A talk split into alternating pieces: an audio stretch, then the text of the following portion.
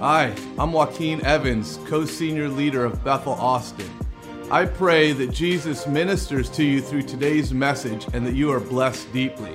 If you're encouraged, please like and subscribe so you can stay up to date with all of our weekly sermons. Enjoy Come the on. message. Man, I am full to overflowing. I've been digging into this message for some time, and it literally feels like I've been trying to fill a sippy cup with a fire hose. so, we're just gonna jump into this. I hope you brought like your steak knife and fork. I hope you you came hungry. I hope you you brought a bib. Like I got Greek, I got Hebrew, I got scripture references. I, I it's like the 12 course meal in here. It's uh, so, you know, I don't know. I'm gonna go. We'll see, we'll see how far we get into it, you know. But I'm just gonna let let loose here. Um, I want to actually start it off with the story. I feel the anointing of Jeff Collins on me, so we're gonna start off with story time. And I know in our culture we like stories, but this story um, is actually goes way back. It's about 20 years ago. Uh, uh, early on in my walk with the Lord, in the first church that I was attending, um, I ended up actually becoming the youth leader. Tim, yes, I was I was leading the middle school and high school group, and um, you know I'd only been saved a couple years, and you know wasn't really qualified for that job. But if you understood the church that I was a part of, uh, we were a bit of a ragtag group. It was uh, it was on the avenue in Ventura. It was just like a block up from yeah, the Wheatons know what I'm talking about. It was a block up from like the Hell's Angels headquarters. Um, you know, most of the congregation was ex addicts and gang members, and yeah, we were we were quite colorful and eclectic. It was an amazing group. But you know, that sounds like 12 guys in a book I read. Because God liked to show up in that place. And he liked to use those people. So even though I was new in the Lord, wasn't really qualified, I was hungry, I was zealous, and, and I found myself in charge of the youth group and I had his heart for missions. But the Lord had told me I needed to serve my local church, my family, and my friends before He would release me to go to the nations. So I'm here at this local church, but started to do like short term mission trips. And, and so I'd gone to Mexico a couple times, and I decided to take the youth group to Mexico on a mission trip. Yeah, those of you that are cheering have no idea. or maybe you do and you're just glad somebody else did it too. But um, so yeah, we we'd gone down a couple times into Mexico and ministered at the on a Kumeyaay Indian reservation in Mexico where there's no electricity, no running water, uh, really. Um, just hard conditions, but we've been there a few times and connected with a, a local Mexican uh, missionary family that was living on the reservation, uh, reaching the indigenous people. So we went down with the youth group and a, and a few leaders. And, you know, when we go down there, we're working hard all day long. It's hot, it's arid country, and, and we basically just pitch tents and, and live out there as we're working. So this is uh, the last night of our trip. We'd been there for a few days, and all of a sudden, I'm awakened in my tent by you know somebody like shaking the tent. Hey, wake up! Wake up! Wake up! There was apparently there was a few people that had like these crazy kind of deno- demonic dreams, nightmares at the same time, and they were very similar. And when they woke up from the dreams, frightened, they heard stuff going on outside of the tents, like somebody brushing in the ground. So there's probably about 20 of us in total, and everybody's frantic. They're like, Jai, you gotta get, gotta get up, you gotta, this is what's going on, blah, blah. And it's like, I woke up to like chaos. If you can imagine, like, no electricity, there's no light, you're out in the desert, you know, in a tent on a reservation, and you wake up to your tent shaking and people screaming. But immediately when I when I woke up, as soon as I became like conscious and aware of what was going on, I tangibly felt the peace of God just come over me. Like so much so I'm like, what just happened? I got up out of my tent and it was like I knew exactly what to do. I was young in the Lord, inexperienced in missions, inexperienced in leading. I didn't know anything. In myself. I didn't know anything, but in that moment, I knew exactly what to do. And it was just like this peace and this calm and this authority on me. I was like, all right, gather everybody in the, there was one big tent, gather everybody in this tent. And I just started to speak to our group. And I started to like bring this peace. And I started to quote scriptures I did not know. I'd probably heard some of them, but I could not quote these scriptures. And like there was these verses coming out of me, and it just like brought this peace. It completely shifted what was going on in that moment. And then while while this is going on, some we start to hear this noise outside of the tent again, and there's this guy who's drunk outside of our tent. This is the middle of the night. But alcoholism and different things are rampant in that area. And so I go outside of the tent to see what's going on, and sure enough, there's this drunk dude like stumbling around our tent and, and talking in Spanish, and another guy joins me and he's translating, and apparently this guy is drunk and he can't find his way home. So I was like, all right, we grabbed a flashlight. It's like, we'll get you home. And so we, we're walking him home through the, you know, desert at night, no lights or anything except for our little flashlight. And we, we come, some of the homes had generators, you know, and there'd be like one little bare light bulb hanging, you know. And it's, we were coming close to this house, and he, from the distance, he was like, "Oh, that's my house over there with this one little light bulb. that was lit up, and it was like literally when I stepped across some kind of threshold." When I came into the proximity of this home, and the hair on the back of my neck stood up the hair on my arms and I looked at the guy that was walking with me. We didn't say a word to each other, but we both just looked at each other like eyes like this big, like it was unspoken, but it's like, did you feel that? But again, there was still just this peace. So we, we take the guy up and he was trying to get us to actually like take him to his door and there was like cow skulls and different things hanging on the house. It was wasn't the most inviting place. So we're like, uh, this, this, we got you far enough. We go back, anyways. Fast forward to the next day, where the the missionary family that was staying there, we're telling them what was going on, and they're like, "Oh yeah." Oh, and and by the way, in the morning when it was light, we could see around our tents there was all these like lines and things like like somebody was actually like drawing with a stick or with their finger in the dirt or something. And, uh, and so we're telling the story to this family of what happened, and they're like, oh, yeah, that's the bruja, the witch doctor. That was her husband. And she was telling, like, yeah, that happens when we're having services or different things. Sometimes we'll see her out there in the dirt and drawing and doing these things, doing her, her stuff, whatever. And so we were talking about it, and she said, yeah, that guy that you took home is her husband and you literally that was her house. We're like oh that makes sense now. So why she's telling us this story though all of a sudden her face just goes pale green. Like in an instant. She looked and bolts for the outhouse screaming for her husband dale dale dale. And he he runs over there and you could just hear her in the outhouse like violently like heaving and like wailing. We're like, what is going on? Remember, I'm like a couple years in the Lord. I did get saved at a, at a, David Hogan meeting. So if you know David Hogan, I was like, I got saved into like a radical experience, but still firsthand experience. Like I've heard, that's different hearing David Hogan tell stories about being in Mexico and being there as a young 20 something year old, you know, leading a youth group, you're a couple years into the Lord, dealing with it yourself. And the, David Hogan's not there.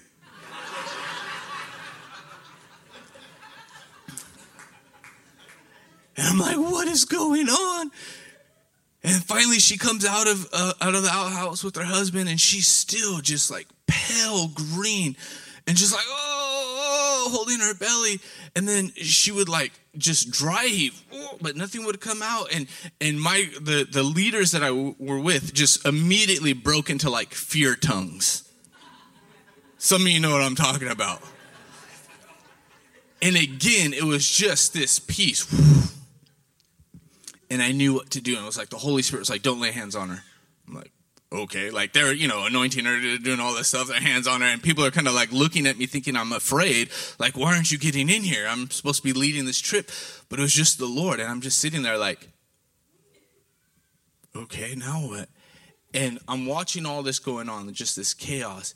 And literally, I could feel something just rise up in me. And I didn't know, I wasn't planning on saying it, but it literally just erupted out of my mouth. And all I said was, In the name of Jesus. And when I did, she just threw up, and all this stuff came out. The whole time she'd been dry heaving only.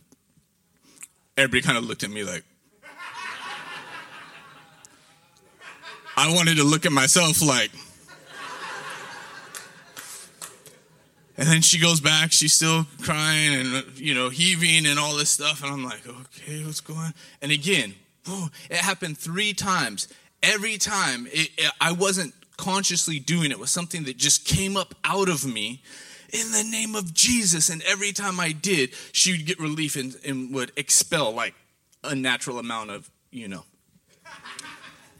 On the third time, when as soon as it came out, it was like, She got a deep breath. You saw peace come on her, and all of a sudden the color just started to come back to her face.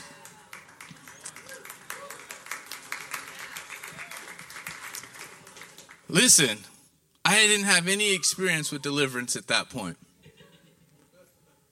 I'd heard stories of supernatural. I prayed for some people, I'd seen something. I had never experienced anything like that at that point. That wasn't because I was polished, prepared, equipped. That wasn't because I knew what I was doing. That wasn't because I had positioned myself and done all of these things and taken the classes and the courses, which are all good things. But I hadn't done any of that. I didn't know the scriptures that were coming out of my mouth. I did not know what to do in that moment. It was not me, it was the name of Jesus. There was the power of his presence. I want to tell you the name of Jesus is powerful. Come on, I'm going to tell you. In Ephesians 1:21 says far above all rule and authority and power and dominion above every name that is named not only in this age but also in the one to come. Philippians 2 9 Therefore, God has highly exalted him and bestowed on him the name that is above every name.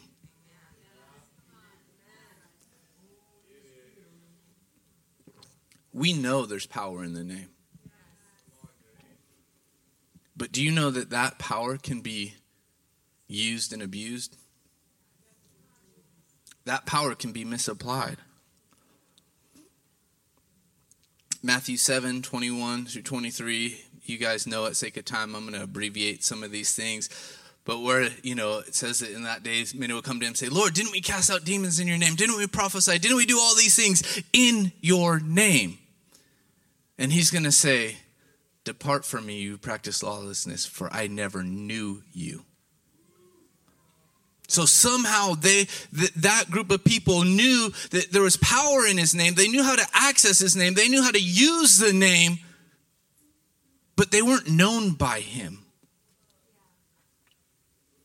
I have to tell you that experience that I had in Mexico was a sobering experience.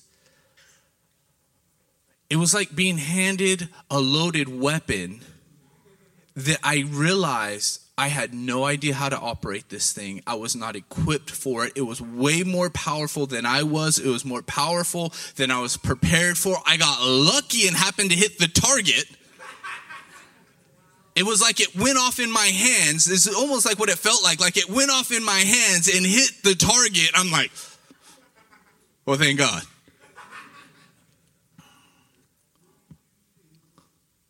But in that moment, through that experience, I realized my life was not right. I was young, I was hungry for the Lord, I was going after the Lord, but I was new in the Lord. And like my brother said earlier, we were saved out of some stuff. There were still things in my life that I was getting right. I was on fire. I was leading the youth group, but there was still a whole lot of very clear areas in my life that needed to be worked on. I needed discipleship. I needed training. I needed equipping. I didn't want to be one that could be used by God and access his power, but not be known by him. I knew I needed to pursue the Lord in a new way. If He could take hold of me like that, I needed to lay hold of Him. I, some of you guys know my story, but I went into did end up getting launched into missions went into a, a, discipleship training school on the island of cyprus lived there for a number of years. And my wife and i actually that's where i met my wife um, and we ended up leading that school. So discipleship is just something that's in me something that i've like really dug into of like what what is god's heart for this and this all connects when we see the Great Commission at the end of Matthew 24, again paraphrasing, but Jesus says to his disciples, All, of, all power and authority has been given to me. Go therefore and make disciples of all the nations, baptizing them in the name of the Father, the Son, and the Holy Spirit, and teach them to keep all that I've commanded you. There's so much there to make disciples, I don't believe is just simply like to go dunk some people in water and teach some classes. When he's saying, be, baptize them in my name, in the name of the Father, the Son, and the Holy Spirit, there's so much more there.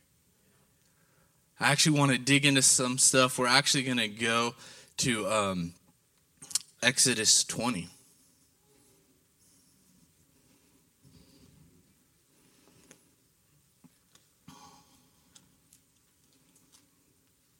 because I want to dig into the name.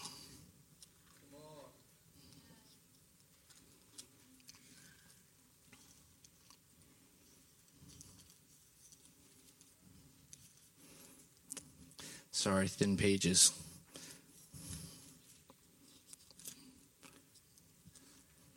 I keep going past it in every direction. There we go, got it. Exodus 20. We know this section of scripture, it's the Ten Commandments. And in the Ten Commandments, in verse 7, we're actually given a commandment referring to the name of God. And I want to unpack this for a while.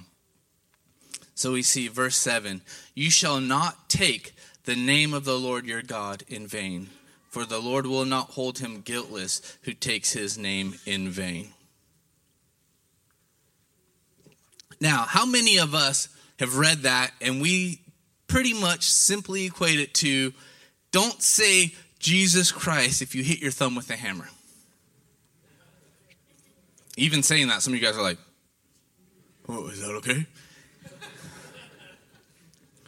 right? So many of the times it's like to just to use his name and, and, flippantly like that, or to, to use it as a as a curse word, or you know, if you hurt yourself and, and you don't use his name in that way, right? I mean, raise your hands, honest. Like a lot of us read it like that or understand that.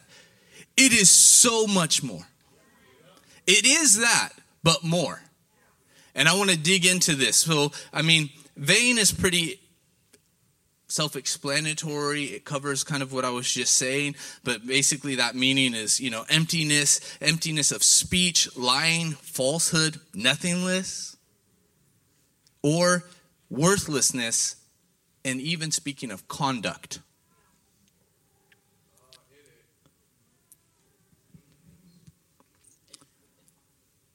So, not to take the Lord's name in vain, falsely empty, you know, you with without a conduct that's worthy of it, right? It's pretty self-explanatory. But I want to actually dig into name a little bit. What does that mean when he's talking about taking his name? We're going to get into taking his name in a minute, but what does it mean when we're talking about the name of God? In in in Jewish culture, they have such reverence for the name of God that by the way the name of God at this point in scripture is is revealed to Moses in Exodus 3 when he's meeting God face to face and he said who shall I say has sent me? And he says I am I am that I am the Lord your God, the God of your fathers, Abraham, Isaac, and Jacob. He reveals his name. He speaks his name for the first time to man, to creation, to humanity as Yahweh. The Jewish culture, Orthodox Jews, religious Jews, they will not even use Yahweh. They will not utter the name. They don't allow it to come from their lips at all. Not just like flippantly, they just don't utter it because there's such reverence for his name. Uh, we were singing a song earlier, it was talking about relighting the fire of the altar and re- bringing back and returning the reverence for his name. Sorry, Jeff, I'm killing you. It was beautiful. When you just saying that line, it just like, boo, hit me. But the reverence for his name. Now, I believe they took it to the extreme. It was an external thing they're viewing it as like, yeah, don't use it flippantly, like if you hurt yourself, don't use his name. But still, there's something that they understand where it's it's contains so much power and reverence that they don't even utter it. They actually will will replace it with Adonai, Lord, or Hashem, which literally means the name. That's all they say is the name.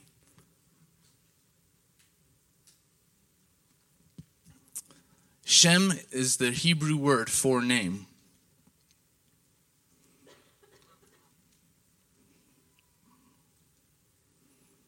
Looking for my notes on there somewhere. Anyways, it's in here. Essentially, name, that word Shem, it's not just what you call somebody, it's not just how you refer to them. It literally means their character, their nature, their attributes, their power, their authority, their rank, their position, their exploits, their accomplishments. People would often be named by either prophetic destiny of what they were expected to do, accomplish, or to the person they were to be, or what they were expected to walk in, or if they had uh, accomplished something, some manner of exploit you'll see in scriptures, when something was done, then their name was changed. And from that point on, they were now known as. In Greek, it's onoma, and it's the same. It would refer to somebody's rank, their title, their authority, their power. There's power in the name. See, we often just hear names, and it's for us, it's just like a title. It's just so I know the difference. It's so when I call my kids, they know which one of them I'm talking to. But how disconnected have we gotten from understanding every time I utter their name, I'm actually declaring prophetic destiny, purpose, power, authority, character, nature, virtue, attributes into who they are and speaking it into their being. Do I use their name like that every time? No. One of them's here, so I've got to be honest. Every time, you know, my kids do something, I'll pick on you, Jacob, since you're here. You know, it does something, like, Jacob, Jacob Benjamin, his middle name. I'm not saying the middle name for added extra, you know, like I'm trying to, to extra prophetic destiny and encouragement and releasing more. I, you know, I'm frustrated. I'm not using it correctly because I'm, I even digging into this, even studying this, even understanding this, I realize I don't fully get it. But what happens when we fully get it and we understand it, when we're using names that we're actually realize we are releasing, speaking, agreeing with the spirit and power of God to release prophetic destiny, to release power, or to even acknowledge, to recognize, to come into agreement with what's been spoken over that person what's embodied in that name.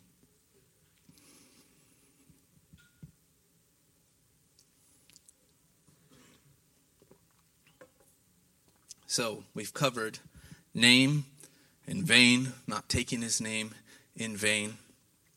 But I want to also propose to you that when it says not to take his name in vain, take isn't just simply say. It's not saying just don't say his name in vain. But the word take here, I'm give the Greek and the Hebrew. In Hebrew, it's nasa, is the root form of it. And it's a primitive root, literally means to take, to lift up.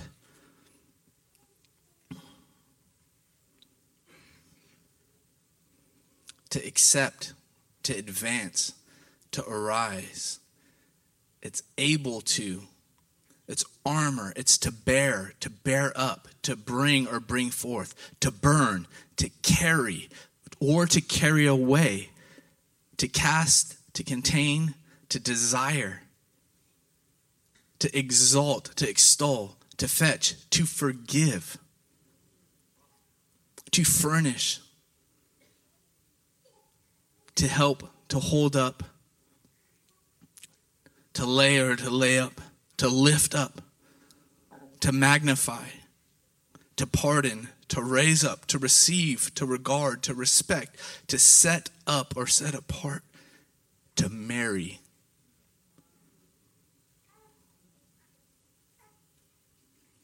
As in marriage. All that is contained in that one word take. In Greek, it's lambano. In the Septuagint, in the earliest uh, Greek manuscript where the original Hebrew Bible translated from Hebrew into Greek, they, they use that word there translated as lambano in Exodus 27, not take the Lord's name in vain. So, what is it saying? It's not simply, let's not just say God's name in an unworthy manner. But it's saying we shouldn't exalt it or lift it up. We shouldn't use it. We shouldn't bear it. We shouldn't carry it in a way that's not fitting, that doesn't come into alignment with the character, the nature, the attribute, the power or authority of his name.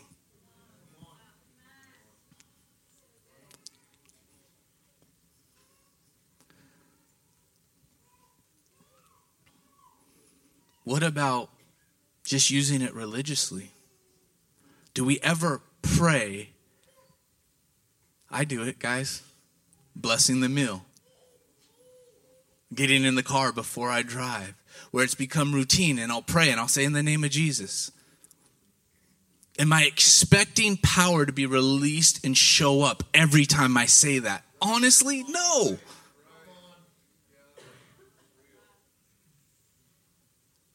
I mean, is it still powerful to, to, to, to pray that, to do that, even when it's out of routine? Yes.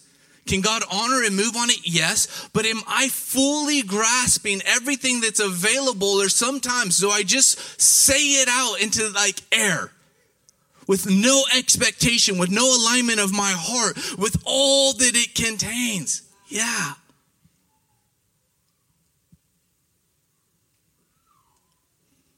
As believers, when we pray in the name of Jesus,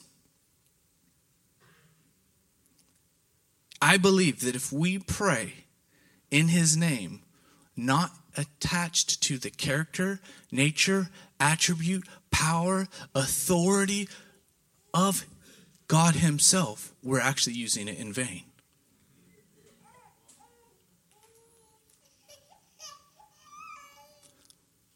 I'm just saying, I got a lot of room to grow.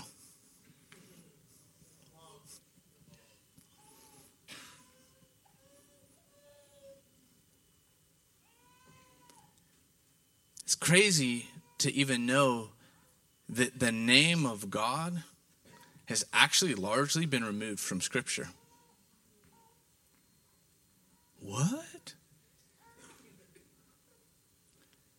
Just like the Jewish tradition of replacing Adonai, Hashem, Elohim. These are different names they use for God. We often read in our scriptures where it will say the Lord, and it would literally be Yahweh. It was powerful. Eddie was preaching last night and he was reading out of the Passion Translation. And that is one thing that's powerful about the Passion Translation, where a lot of other translations will say the Lord, but it says Yahweh. Now, as new covenant believers, we know the name of the Lord of Lords Jesus. Yeshua, as his mom would have called him. I don't care what language you say it in, it's got power. We know his name. But I believe that there is more fullness, more power for us to connect to in using, understanding, walking in, and receiving His name. Check this out. That word, lambano, to receive, to take, is the word that's used in Acts 1 8. When Jesus says, but you will receive power when the Holy Spirit has come upon you, and you will be my witnesses in Jerusalem and in all Judea, Samaria, and to the end of the earth. Receive is lambano. The same, or an alternate if from Greek to Hebrew would be nasa, to take. It could be translated by you will receive, you will take, or even you will be taken by power. A couple of you got it. Think back on my story in Mexico. What happened to me? The Holy Spirit came upon me. I didn't know what was going on at the time. I didn't plan it. It wasn't like it was, you know, this well executed play where all of a sudden I'm like, okay, I know what to do. Let me plug in. I'm going to pray in tongues for 30 seconds. I'm going to get warmed up. I'm going to put my favorite worship song on. I'm going to get it stirred up in here. I'm ready now. Okay, let's go. No, chaos. Oh, Jahi, wake up. There's demons outside. There's witches. There's people crawling in the ground. People are having nightmares and snakes and serpents and we're all going to die. It's okay. Get in the tent. I didn't even think about it till right now when I said it. Get in the tent. Hmm, come on.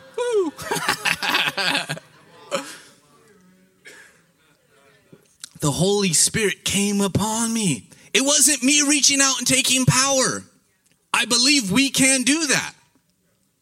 But in the moment when I didn't even know what to do and I could have easily got sucked into their fear, their chaos, their insecurity, into the situation and circumstances that were surrounding me, and I might not even had chance to wake up from my, you know, being fully asleep and, and, and had the thought to like, oh, I need to reach out and grab hold of the power. Before I could even do that, the power reached out and grabbed a hold of me.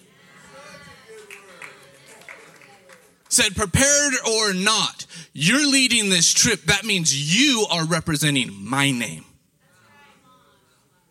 I'm going to lay a hold of you and we're going to get this done. Whew.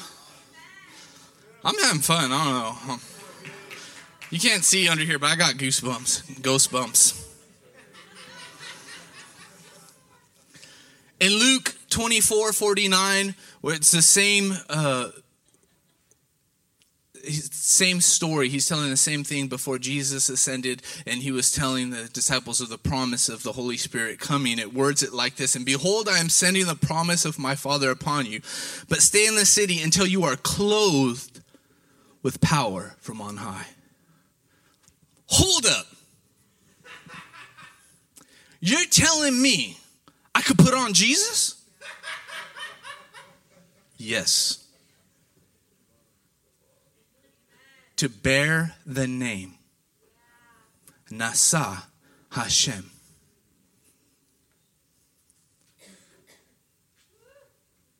Nasa Yahweh.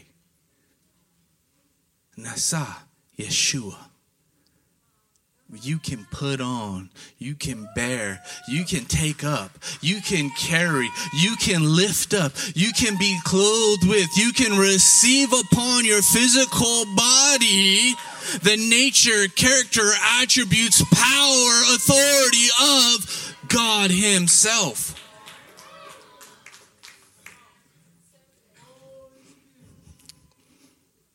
Don't believe me? Well, just in case you don't, I'm going to tell you anyways. Ephesians 6, think about it the full armor of God. When we put on the armor of God, what are we doing? Whoa. sake of time, I'm just going to run through this here. The belt of truth, who is truth? Not a theory, not an idea. It's a person. I am the way, the truth, and the life. The breastplate of righteousness. Jehovah Tsidkenu, our righteous one. I'm butchering that Hebrew good. My wife isn't here. I'll hear it when I get home. As shoes for your feet, the gospel of peace. Who is the Prince of Peace? Better than any Nikes, better than any the latest kick, the sneaker drop. I got the gospel of peace wrapped around my feet.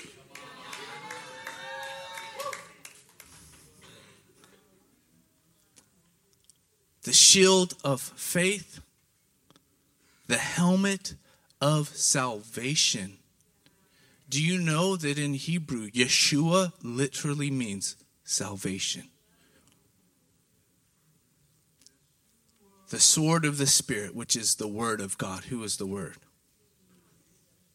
We are arming ourselves. We're placing, we're putting on the character, the attribute, the virtues, the nature, the power, and authority of Jesus Himself every time we put on the armor of God. Now, we can just say it vainly, or we can do it connected to the power of God. Imagine like a football player getting ready for the Super Bowl and he's putting on his gear and he's thinking what he's about to uh, sorry. I used to play football a little bit. Anybody who played football will understand this. If you don't, like, you're putting on those shoulder pads and you're thinking what those shoulder pads are meant to do. I was a defensive back. These weren't for my protection.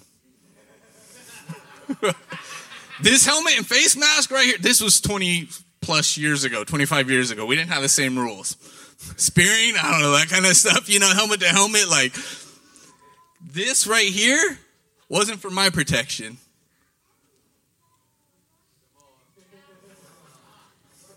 We, we had a thing of defensive back. Joaquin will know what I'm talking about. Ear hole. There was a thing, somebody would break on the sideline and you'd make them pay for trying to break downfield. You would take your face mask, that little crossbar right there, and you'd aim right for the side of the helmet. Now, I understand. This sounds very violent. This was before I was saved, but I'm going somewhere with this. I have been redeemed, but I want you to understand when you're putting on the armor of God, this is not a defensive posture. You're not cowering in a corner somewhere thinking, if I can put on this armor of God, I'll survive and just be able to make it through the day and keep the demons and the devils away. If I put on the armor of God, I'm going to be able to survive and not give in to sin and temptation. If I put on the armor of God, I'll be able to just just to squeak by and maybe the devil won't see me because I'm covered and I'll make it to heaven one day. No, when you put on the armor of God, you're declaring war.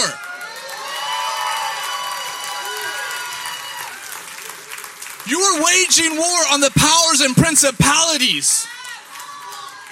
We don't wage warfare with helmets, uh, you know, ear holes and shoulder pads anymore. Not with carnal weapons but with spiritual weapons, and we are armed. These are weapons. This isn't an airbag. It's not bumper cars.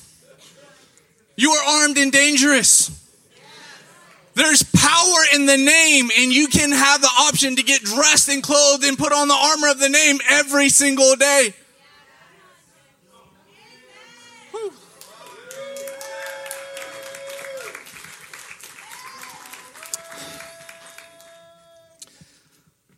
Whew. I need a hanky. Listen, that's all good and great. I love that stuff. It gets me pumped, it gets me excited. But I believe the ultimate is taking the name. You realize this is covenantal language. This is the language of marriage. It's actually can be translated like that when you say so and so took so and so as their wife. When we take the name of the Lord, we're entering into covenant, into marriage. When my wife and I got married, her last name changed. She took on my name. When we give ourselves to the Lord, we're marrying ourselves to the Lord and we take on his name.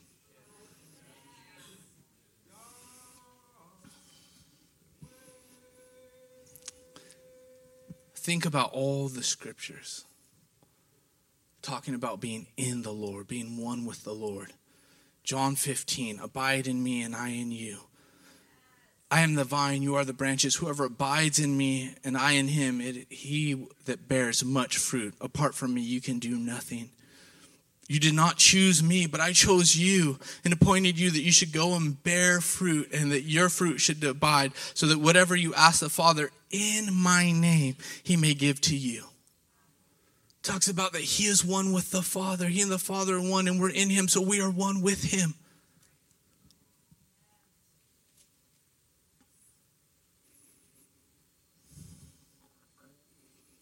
Oh, I'm going to jump back real quick just because this one was so good. I, w- I went from like pumped up, we're waging warfare to let's get married. Now I'm going to jump back for a second just because this one's so good. Think about the story of David. When he goes out to face Goliath, and it says, in this 1 Samuel 17, verse 45, and it says, Then David said to the Philistine, You come to me with a sword, with a spear, and with a javelin. But I come to you in the name of the Lord of hosts, the God of the armies of Israel, whom you have defiled. You're coming to me with carnal weapons. You're coming to me with the sword, with the javelin, with the spear. You're coming to me with these things. I'm coming to you in the name and the power and the authority of Yahweh. That's like somebody has a slingshot and you roll up with the tank. Just saying. Okay, back to romance.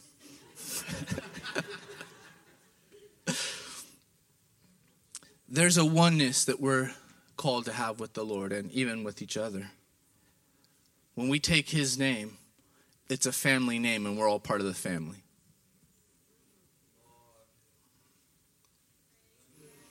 You may not have read this fine print. Just in case you missed this detail, look around this room. When you said yes to Him, we were all included. Surprise! You didn't know when you were, got married to him you were inheriting a crazy uncle, did you?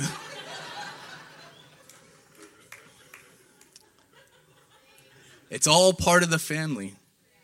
We have covenanted with God, and if we're all part of God's family, covenant always includes family. Matthew 18 20, Jesus himself says, For where two or three are gathered in my name, there I am among you. It's not saying if we get together and we're all saying the name of Jesus. It's not saying because we call ourselves Christians. But it says if we gather together in his name with the understanding, with the with we are reaching out to receive, to take hold of, and making ourselves available to be taken hold of by the power, authority, character, nature, attributes of God, God Himself will manifest in our midst.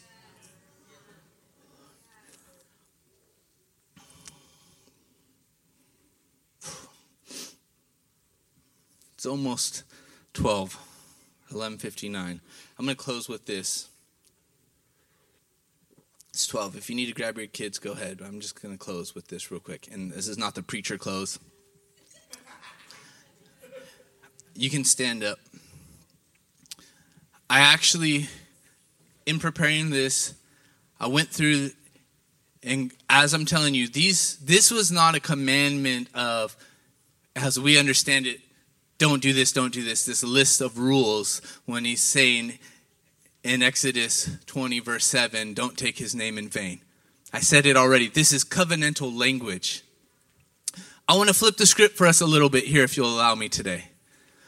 I want to propose to you that the Ten Commandments weren't a list of rules, but they're actually wedding vows. I rewrote the Ten Commandments. Don't throw stones yet as if they were wedding vows. If we're going to take the name of the Lord, I'm just going to read them to you, try to paraphrase a little bit. First one You shall have no other gods before me.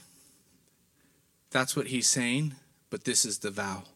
I'm just going to kind of do that. I'll hit the commandment a little bit, but I'll respond with the vow. This is our heart to him, his heart to us. You will be my one and only. There will be no other. You shall not make for yourself a carved image or any likeness. Talking about idols and idolatry, we know that for sake of time. Response I will not look upon, worship, or lust after any image, but will have eyes and devotion for you alone. You shall not take the name of the Lord your God in vain. I will take, receive, uphold, lay hold of your name, and become one with you, and always do my best to live in a way that reflects, honors, and represents you well. Remember the Sabbath day to keep it holy. I will celebrate our anniversary every week setting a day apart that is just for you and I, reflecting on the life that we dream of and are building together. Honor your father and mother. I will honor our parents and the generations that have gone before us, embracing and building upon the heritage and lineage of our families. You shall not murder. I will not bring death into our relationship but we will be focused on and committed to speaking and bringing forth life and bearing fruit in every way. You shall not commit adultery. Our union will be set apart, and I will remain faithful in protecting the covenant that we have made and never join myself to another in mind, body, or spirit. You shall not steal. I will never take what is not freely offered. Remember, this goes both ways. I believe these are his vows to us as well. He's not going to take what's not freely offered. You shall not bear false witness against your neighbor. I will never lie to you or anyone else or allow any manipulation or deception to enter our covenant so that our relationship would be built on truth and transparency. You shall not covet your neighbor's house or your neighbor's wife, male servant, we know the whole thing. I will not be jealous of anyone else's house, spouse, or life that they are building together, but will remain wholly devoted to, focused on, and satisfied with what we are building together.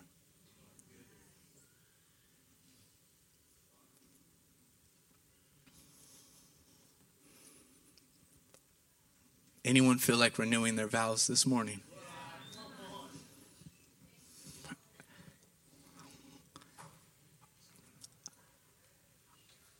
I don't have all this worked out. But when he laid a hold of me, like Paul in Philippians, I've made it my life focus to lay hold of that for which he's laid hold of me.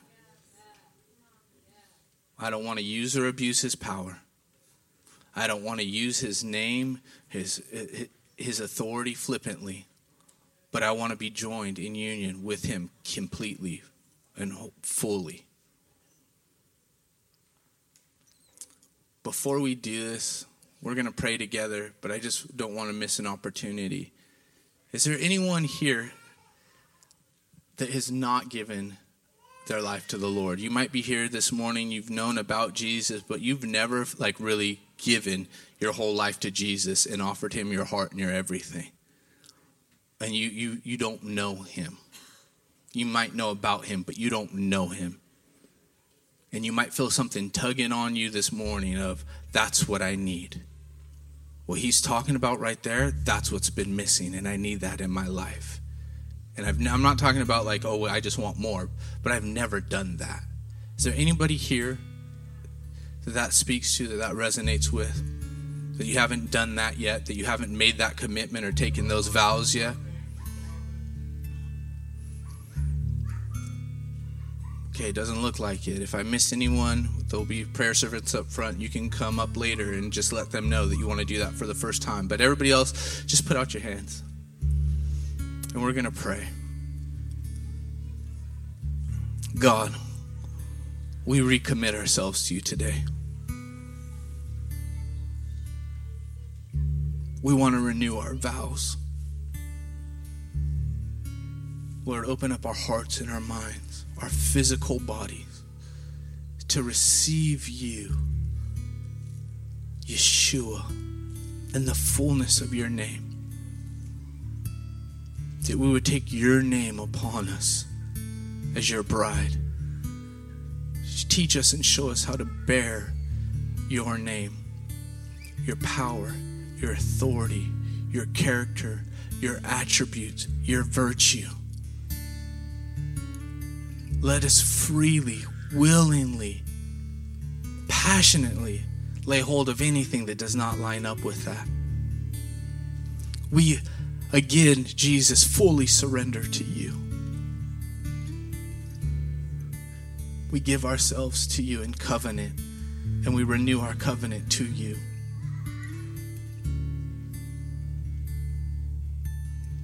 Thank you, Lord. You can just stay in this place. If there's more you want to say, if there's vows you want to exchange, if there's things you need to to you know get right with the Lord or whatever, if He's highlighting anything, you can just stay in that place of prayer. Uh, we can have the prayer servants come up, and if you need ministry for anything, if you want somebody to agree with you in prayer, you need healing, whatever it might be, you need somebody to stand with you, you can come up and the prayer servants will minister to you. If you're going to go, I just ask that you exit quietly for those that are just staying in this place. But I bless you as you go. I bless you to go.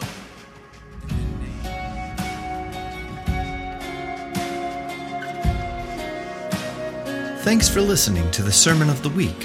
For more information about this podcast and other resources, please visit bethelatx.com.